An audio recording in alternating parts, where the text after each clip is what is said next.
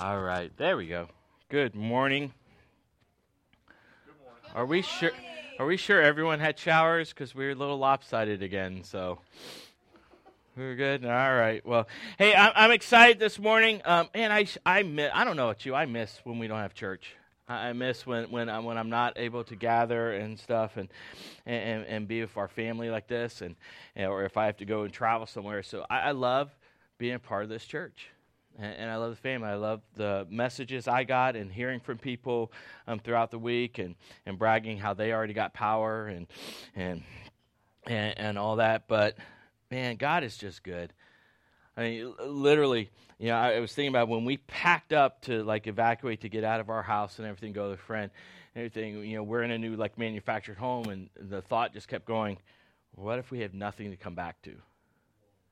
You know, what what if like what we put in our bags and we took with us that that's it, or you know, what what if the, like the church and the roof is gone because I, I know there's construction here, um, and, and, in the midst of that, God just kept saying, you know what, I got a plan, and and it's all good, and, and thankfully everything is still. I'm just missing one piece of siding. Uh, on the side of my house and, and a tree that was really pretty that fell the opposite direction. Um, but um, God is just good. And he just reminded me again that, yeah, he can calm the storm. Jesus is the one that can say, hush, be quiet. But more times than not, he's the one that rides the storm with us. And, and, we get to see that. And so um, we've been talking for weeks. Um, it feels like months, maybe, about um, just finding direction in our lives, making decisions and following God's will in our life and figuring out. And I believe this morning that a lot of us have um, God's been doing kind of that tug on our heart, and God's been saying, "Yeah, I want to call you to this and everything." And it is it's great that we sit here and we think and we pray and we do all that stuff and we make big plans and big dreams and everything. But the rubber hits the road is when we actually start doing something about it. And, and, really, that's that's what I want to talk about because that's where the hard part comes. We, have talked a lot about like, um, you know, praying and getting wisdom and discerning wisdom and doing all that, but but that the actual put flesh to it, actually to do something about it. That's I think that's where we we run into a problem. I love R.C. Sproul. He's a great preacher, great theologian today. He says the issue of faith is not so much whether we believe in God but whether we believe the God we believe in. And, and when, when I read that this week, I was reminded I was in a class, in a seminary class, and the professor says, Do you believe in the God that you preach? I mean, we, we come and we sing songs and we raise hands and we pray and stuff, but do we actually believe in the God that we believe in? That He will do everything, that He, he, he is faithful and, and He is strong enough to help us to do the things that He's calling us to do? Because in the end, that's that's really where it meets. That, that that's where the rubber hits the road. That, that's where every. are you calling me? but but I mean that's it. And so it comes down to the idea: Do I trust that God will do what He's calling me to do? Am I able to accomplish? Am I able? To, will He give me everything that I need to do it? And, and all those things. And and so this morning, what I want to do is talk about the faith to start which is probably the hardest thing. It's easy to dream, it's easy to do all this other stuff, but the faith actually started. And we're going to look at a guy named Nehemiah. So if you have your Bibles, turn to Nehemiah chapter 1. And, and, as I always say, and as I firmly believe, the only authority that we have in this church is, the, is these words. They're, they're, the only ones that matter. They're the only ones that can actually change lives and, and, and do anything for us. And so, um, if you would, out of respect and out of acknowledgement of these words, would you stand with me as we read Nehemiah chapter 1, starting at verse 1? It said, The words of Nehemiah, the son of Hachaliah. Now it happened in the month of Chislev in the 20th year, as I was in Susa the citadel, that Hanani, one of my brothers, came with certain men from Judah. And I asked them concerning the Jews who escaped, who had survived the exile, and concerning Jerusalem. And they said to me, the remnant there in the province who, have, who had survived the exile is in great trouble and shame. The wall of Jerusalem is broken down, and its gates destroy, are destroyed by fire. Will you pray for me? God, I just thank you this morning for the opportunity just to gather again. God, to come and, and be a part of what you're doing. Father, you knew every person that would be here. God, you know exactly what needs to be said. God, you know exactly what needs to be done. So, Father, would you just move this morning? God, we do thank you for your protection over and over again, just overwhelmed by your grace in our lives and in the lives of our families. God, this morning you have something for us. So, Father, I, I, ask, first of all, that it would be your words, not mine. God, hide me. But, God, also that you would give us ears to hear and hearts to respond and courage to actually do something about it this morning. God, that we would leave changed. Father, would you just have your way? Speak to us through your word. God, change us and send us out, God, for your glory, for your praise. We pray it all in Jesus' name. Amen. You can be seated. So it's this idea that yeah, we can man, we can dream and we can pray and we can we can start with a whole bunch of big plans and big ideas, but it's a whole nother thing when you actually step out and do something. You know, and, and over the last couple of weeks, we, we've talked about this idea that God, God is calling us, and that we can, we can. Um, first, we have to know who we're supposed to be before we know what to do. That God's goal for you and me is to conform us into the image of Christ. We are to be made perfect once again, and to live a holy life, and to become that person. And once we find that out, and once we start living that and experiencing that, then we can start figuring out what we're going to do. It's so often, it seems like in our culture, um, it's gotten a little bit better, but for the longest time, if a celebrity said, Oh, I made a decision for Christ, like two days later, we wanted them up on stage speaking. And so many of them failed and, and struggled with that because they had no idea who they were supposed to be first. And so we started there, and then we talked about discerning wisdom and being able to, to ask God for wisdom and to get other people around and ask the things for that and to start discerning what God is calling us to. And then, and then we start talking that there's a process that we go through, that God tugs at us and, and He starts leading us in a different direction. And I feel like some of us, if not all of us, somewhere in, the, in this room tonight, this morning, we have felt that tug. That there's something that we see. There's something that we need to start. We see a need or we see something that God has kind of put a passion and we need to do something about it. And here's where the issue is all the time it's that too many people, the start is the thing that stops them. You know, there are so many people this morning, I guarantee you, that are praying for God to move in their communities and, and to do something in their churches and, and to do something in the country, but that's all they're doing. You know, and, and I'm not knocking prayer. Prayer is really important, and we're going to talk a little bit about this morning. But, but at some point, we have to start.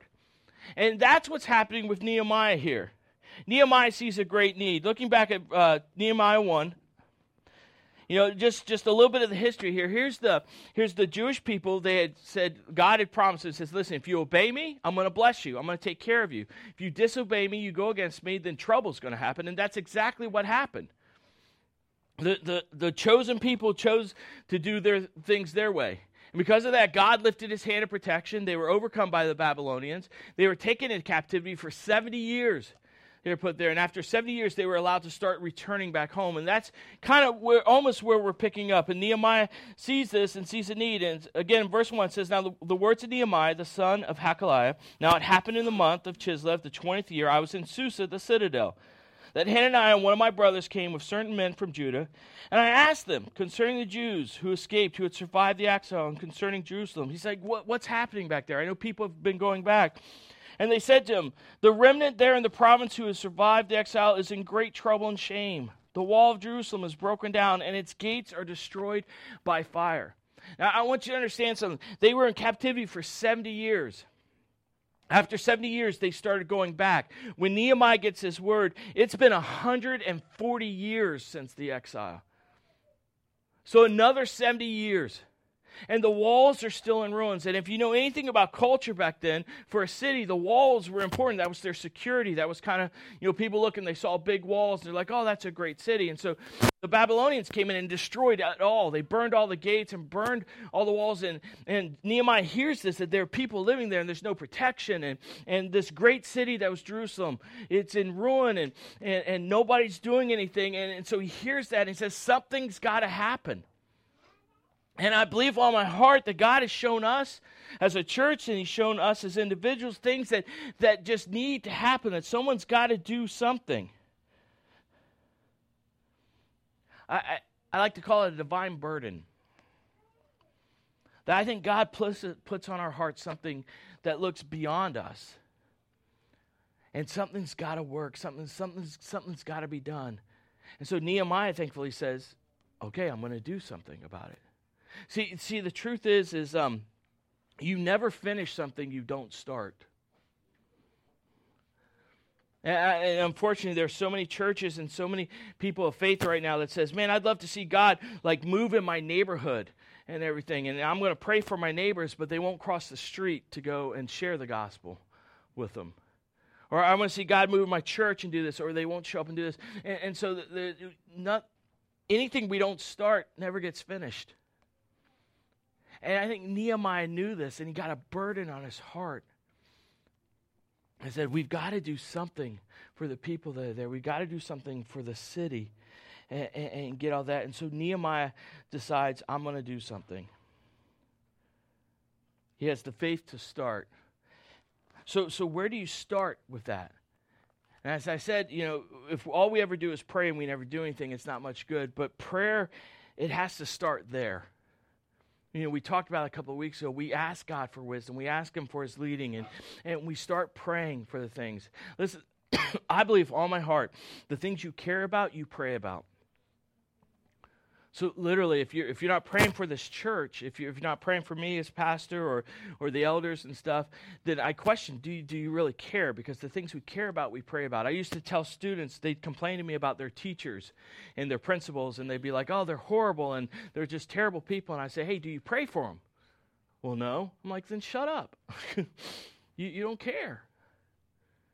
You know, uh, our country and, and, and our community, I mean, if we, we start with prayer, and that's exactly what Nehemiah starts with. Look at verse 4.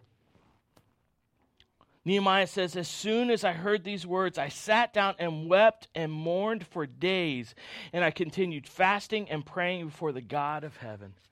For days, Nehemiah prayed. And so, if you want to read a great prayer, I'm not going to read it this morning, but go on and read the rest of chapter 1 and just this amazing prayer because Nehemiah comes to God and he does a couple of things in his prayer. He acknowledges who God is. He acknowledges that God, you're God, I'm not. You're in control. You're bigger than the walls that are broken down. You're bigger than storms that can come. You're bigger than all this. And we acknowledge it. And then he confesses.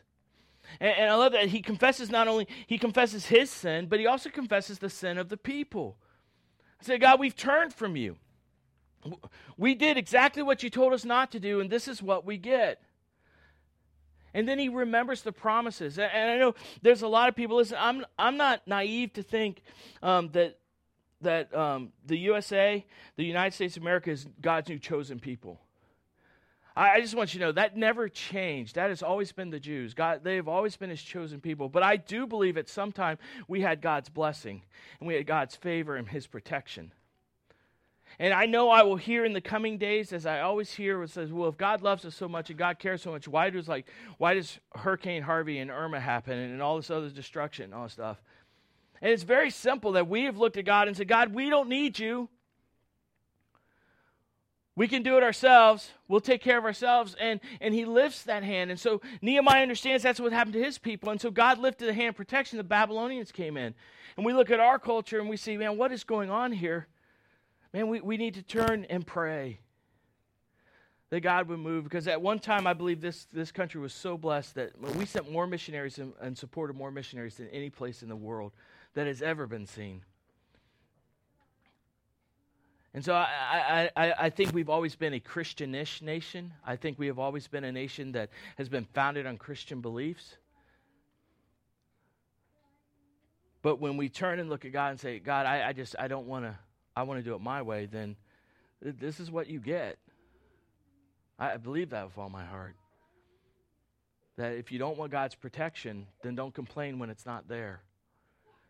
But he remembered the promises. He remembered that God is faithful, and, and he praised that. And I mean, it, listen, verse 11, he says, O Lord, let your ear be attentive to the prayer of your servant and the prayer of your servants who delight to fear your name, and give set, success to your servant today, and grant him mercy in the sight of this man. Now, as a cupbearer to the king. Now, it could have stopped right there. Nehemiah says, Oh, just God, would you read the, build those walls? And God is capable to come down there and put bricks all together and everything. didn't need anybody. And it could have stopped right there. But Nehemiah takes it a step further. He, he stops praying about it, or he continues to pray about it, but then he takes a step. And that's the hard part, isn't it? We, we know that God's put a burden on our hearts. God has called us to do something, that there's some direction, some new thing, or some, something that we haven't been doing. And it, but Nehemiah takes that step and he goes to the king.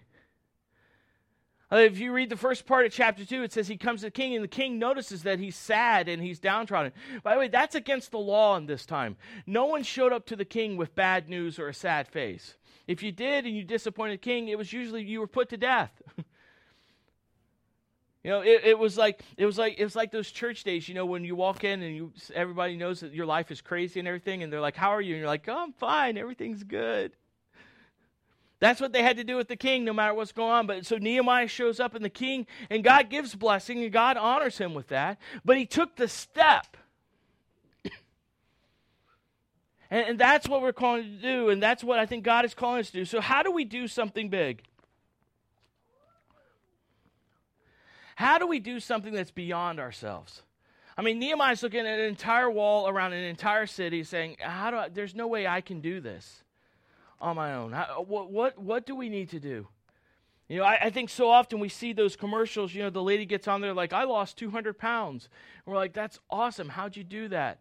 And I try it for two weeks and eat lettuce and I gain three pounds. and I get frustrated, like, oh, and we get these big dreams and stuff, and that's that's part of my issue. I, am a dreamer. I, I, love big dreams. Like I, I can I can envision hundreds of people coming to church, thousands of people going out, and, and this community changing. I can see that, and, and I do that, and I believe that God wants to do big things. God always does big things and everything. But how do you do something big? I want to give you a couple of things this morning. The very first thing is start small. I, I think we just got to, you, you start small. You sit and you take that first step. I, I love it in Zechariah 4:10 it says for whoever has despised the day of small things shall rejoice and shall see the plumb line in the hand of Zerubbabel. These seven are the eyes of the Lord which range throughout through the whole earth. You know, another version says, don't despise the small things. Don't despise the small start and everything. And, and so often I think we are such an instant society that, like, okay, God, you've given me this dream and, and I want to see this. I want to see my entire neighborhood come to know Christ and, and just revival break out there and everything. So I'm going to sit here and wait till it all happens. And it, it, doesn't work that way. It's, it's the idea of just, of just starting small, of just kind of stepping out with that. I, want you to think about something for a minute. For those of you that have kids, remember when they were babies and they took the first step? and they looked like a little drunk sailor and they kind of fell down and everything and but i mean that little tiny wobbly step we all sit there and go like yeah that's awesome. See i missed my first daughter my oldest daughter. I was in iraq when she took her first step. And so all i saw was pictures because that you couldn't even there was no like facebook and post videos and stuff like that. There was no wi-fi in the middle of saudi arabia and iraq so i just there were no towers yet so I didn't. So my second daughter, I was there, and I remember she just kind of like she was holding on the table. You know, they got those wobbly legs, and they're kind of sitting there. And I'm like, "Come on, come on!" And she takes that one step. I'm like, "Yeah!" And I scared her, and she fell backwards, and she started crying. But we get so excited about that little tiny thing. It, it's it's just the first step. How much more does God get excited for us when He sees us take that little nervous, wobbly step? Towards the direction He's leading us. Just a little step. Just just just a little movement. Okay, God, I'm not sure about this. I don't know how this is going to work out. I mean, that's Nehemiah. Nehemiah had no idea how we're we going to rebuild this wall and how, how are we going to do this. And so he starts small. He, he goes and, and, and he rallies the people and he goes and inspects. He travels like 800 miles from Susa just to look at the wall and see its disarray and, and everything. And, and, then he gathers everyone. Look, look at Nehemiah 2, starting verse 17. After he's done all this and he's inspected and he's looked, he gathers all the people together, all the priests and the nobles and the officials. And he says to them, verse 17, You see the trouble we are in, how Jerusalem lies in ruins with its gates burned. Come, let us build the wall of Jerusalem that we may no longer suffer derision. And I told them of the hand of my God that had been upon me for good, and also the words that the king had spoken to me. And they said, Let us rise up and build. So they strengthened their hands for the good work. Not one brick had been laid yet. Not one thing had happened yet. He just passed a vision and saying, Hey, here, we can do this. God is with us and for us, and all we got to do is just take that first step. And over the coming weeks, there would be people there putting up bricks, and each family, he would separate the families and say, okay, you have this wall, this part of the wall, you have this part of the wall. And they would sit there and they would have a sword in case robbers come to protect one another. But they just started really small. They started just saying, listen, let's just get everybody together and let's, let's this is possible. See, I, I think that sometimes we think starting small thinks that we're thinking small. That, that if, if you start small, then, then you're just thinking small and it will never grow more than that. Uh, for, for years, people came up to me, friends, and said, Hey, you need to go plant a church or go pastor a church and, and, you know, leave youth ministry. You're too old for that. You're grumpy now and your bones creak. So, so the, the, it's, it's, time to, it's time to move on to something else and everything. And when I finally said, Yes, God, that, that's what we're going to do, I was inundated with people telling me how to plant a church. I was in it. I read everything I could get a hold of, and I talked to people, and I said, God, uh, we, w- these people say we need 50 people to even start. We need a planning team like this, and then we're going to need this much money, and we're going to need this much stuff, and, and all stuff. And I had a list, a checklist of everything that you're supposed to have. And I remember my wife and I looking at each other, just saying, "What?" we don't have any of this stuff. What do we do? I don't know how to do this. I have no idea what's going on. And so we said, Hey, God, we feel like you just said start, so we're going to start. And eight people shows up to my living room. By the way, out of those eight people, only one of those people are still here. And, and God said, just just start. Just take that little step. And I think God has honored that. And we've seen we've seen 30, 40 people here. We've we've seen we, we see growth happening. We see God moving and stuff because it, you, you just have to start. Listen to me. You don't have to have the faith to finish. So, so many of us, you know, we sit there and go like, okay, I'm going to need this, this, and this to do that. If I'm going to reach my friends, or if I'm going to, if I'm going to fix my finances, whatever God is calling you to do, and I'm going to get out of debt, or I'm going to start tithing, or I'm going to start doing this, and and the, this is what it's going to look like. You don't have the faith. You don't have to have the faith to finish. You just have the faith to have to have the faith to start. I think that's all God's asking of us. I, I want to see my neighbors come to know Christ. Maybe it's just going over and introducing yourself to your neighbors to start with. Hi, my name is. I'm your neighbor. Maybe there's a little bit more we can do. Maybe it's just it's just a little step. See, we started with eight, and I got to tell you something. I've never been satisfied with eight. Listen, I'm not satisfied with eight thousand. I'm not satisfied until every person in Four Corners gets a chance to hear the gospel and make a decision for themselves. And the rest of the state and the rest of the world. I'm, I'm never going to be satisfied. Uh, you just understand. I, have had some people like come up like, you, are trying to grow too fast. You, you tr- don't worry about growing any bit. I said no, because the more people we reach, the more hope and the more things change. And so I'm, I'm never satisfied. But at some point, you have to say, God, I'm just going to take that step. And, and, I think this morning God is tugging on some of our hearts, saying, "You know what? I, I need to, I need to start tithing. I, need to start. I need to start. You know, I've, I've got to join a church, and I've got to say, like, I'm going to be a member, an active member of it, or, or you know what? I'm going to start going out and meeting my neighbors and finding their needs. What a great time! I mean, you think of all the trash that is everywhere and all the debris. What a great opportunity for us just to walk around to our neighbors and say, "Hey, can I help you?" Can I help pick up some of your branches and stuff? Why are you doing this? Well, because I love Jesus and he loves you and, and you're my neighbor. You just have to have the faith to start, just, just to take that little step. It doesn't have to be a leap. It doesn't have to be anything. It's just it's a step in the direction that God's leading you. That's how that's how you start doing something big. That's how you accomplish something big. So what do you do after that? What do you do after um, you take that first step then? that, that scary first step where you step out and stuff. I, I tell you, uh, that Sunday morning, I was terrified when my wife said, let's have church here. I'm like, I'm going to put it on Facebook. And I was thinking it was going to be me, my mother in law, and my wife. That was going to be the shortest service ever. you know, I, I, was terrified when we realized, God, we can't stay in the house anymore. And now we've got to step out. Even if it means I don't get paid and stuff, we need to step out into uh, a building so that we can grow and have space to grow. You know, I, I, was terrified when I said, "Man, th- we configured this place wrong, and we need to remove, we need to reset stuff and get some tents because we're going to start seeing kids." And, and and I'm terrified now, thinking like I walk down past that place all the time, saying, "God, I don't know how we can ever afford this. I know you can. I don't know how we are, but God, I just feel like we need to move, and we we need to get more space, and and we need to be doing more in the community." And, and so it's always that first step is the scary step. So what do you do after that step? You take the next step. Listen, I can, I can almost guarantee you that if you start going in a direction that God has called you, that if you take that seriously and say, okay, no matter how small or how big a step, I'm going to take that step, that you're going to start facing opposition. That there's going to be things that keep coming against you and this stuff. And it, there's sometimes where you just got to put your head down and just keep stepping, you know? In the army, we had a simple saying all the time suck it up and drive on.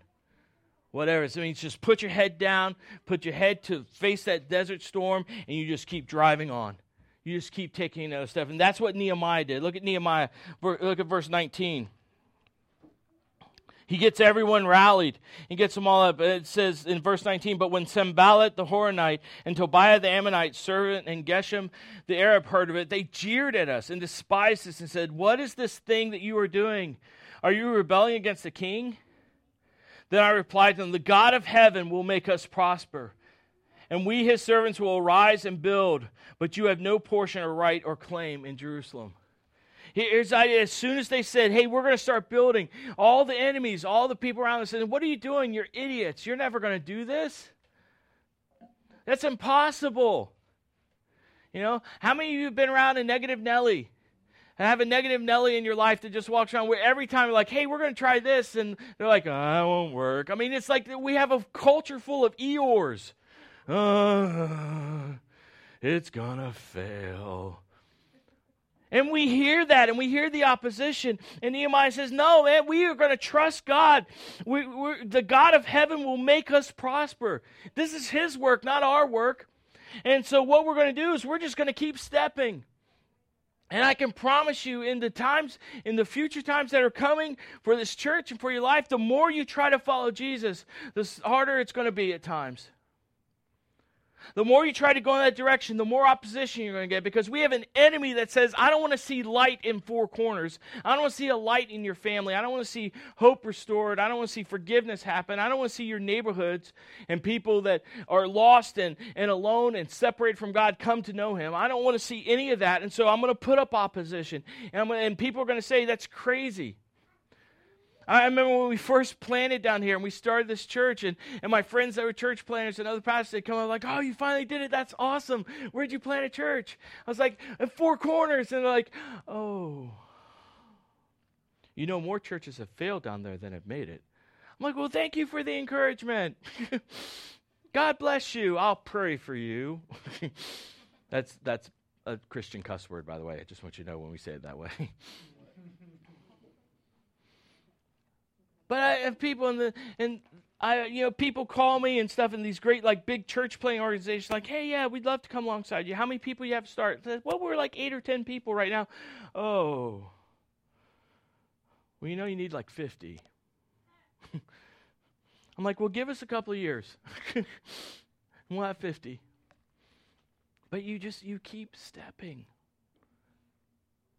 See, I mean, I, I, I, Remember all the Christmas shows? You know, the one the claymation ones? and everything, you know, like Rudolph and all this. There, there, was, there, there was one about the story of Santa Claus, and there's a song that's in my head all the time. And it says, just put one foot in front of the other, and soon you'll be walking through the door.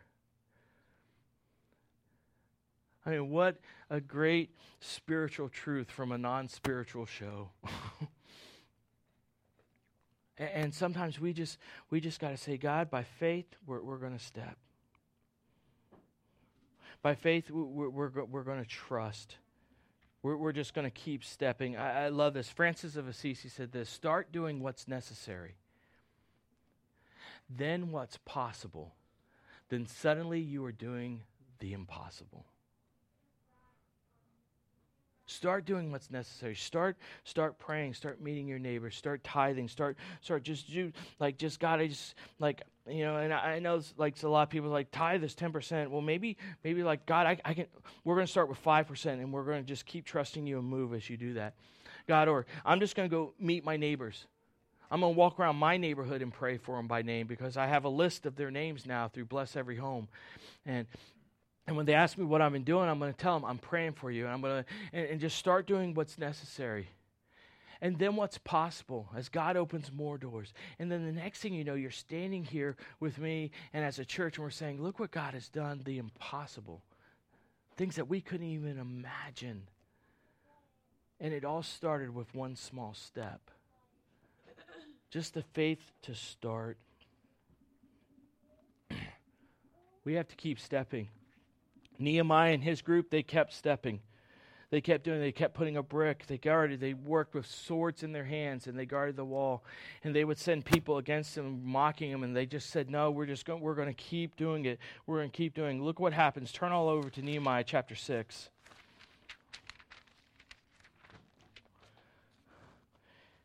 In Nehemiah 6, look at verse 15 and said, So the wall was finished on the 25th day of the month of Elul in 52 days. And when all our enemies heard of it, all the nations around us were afraid and fell greatly in their own esteem, for they perceived that this work had been accomplished with the help of our God.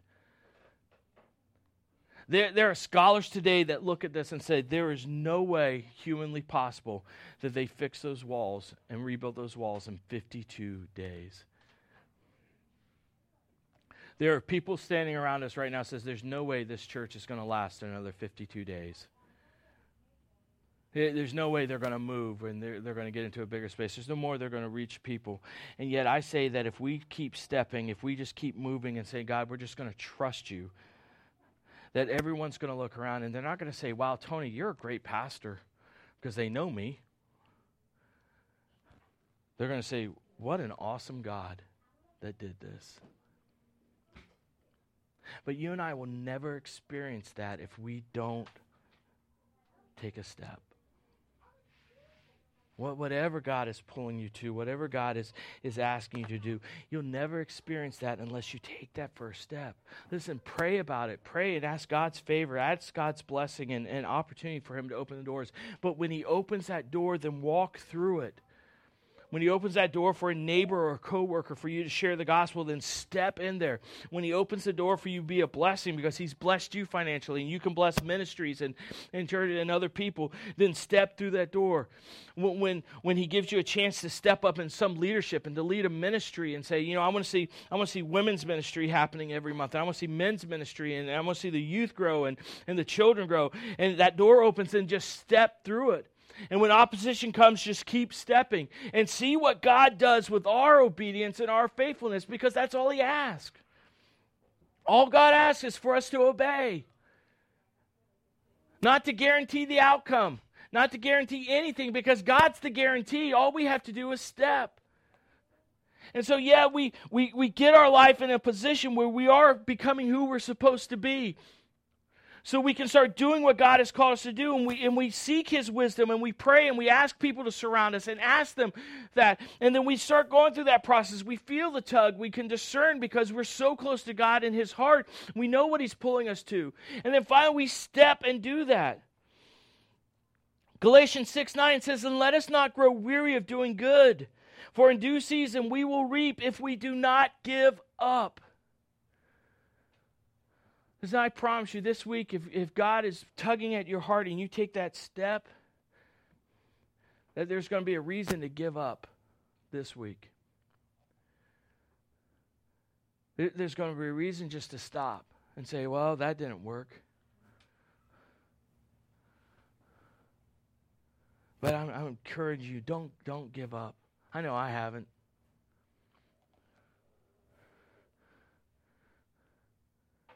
I know my God is bigger than my grocery bill this month.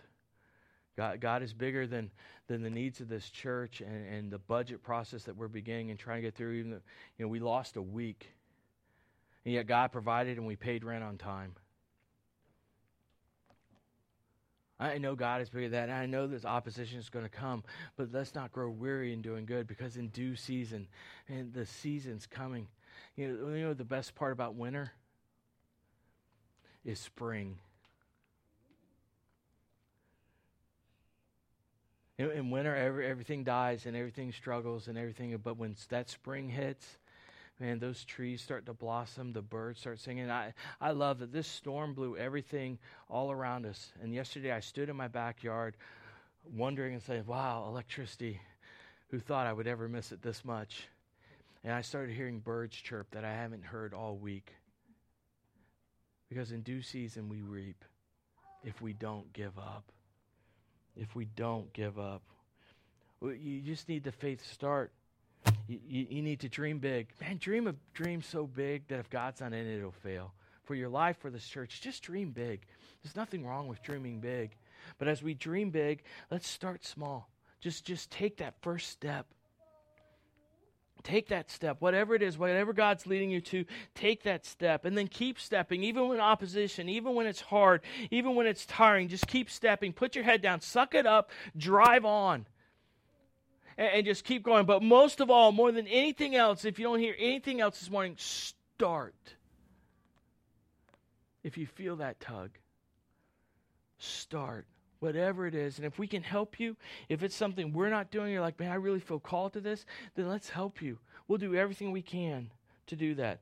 I love this. John Greenleaf Whittier, great preacher, says the steps of faith fall on the seeming on the seeming void, but find the rock beneath. I, I promise you that if it's a direction God's leading you and you take that first step, you may not be able to see the ground underneath, but there's something solid under there to hold you up. Every time. We have weathered the storm.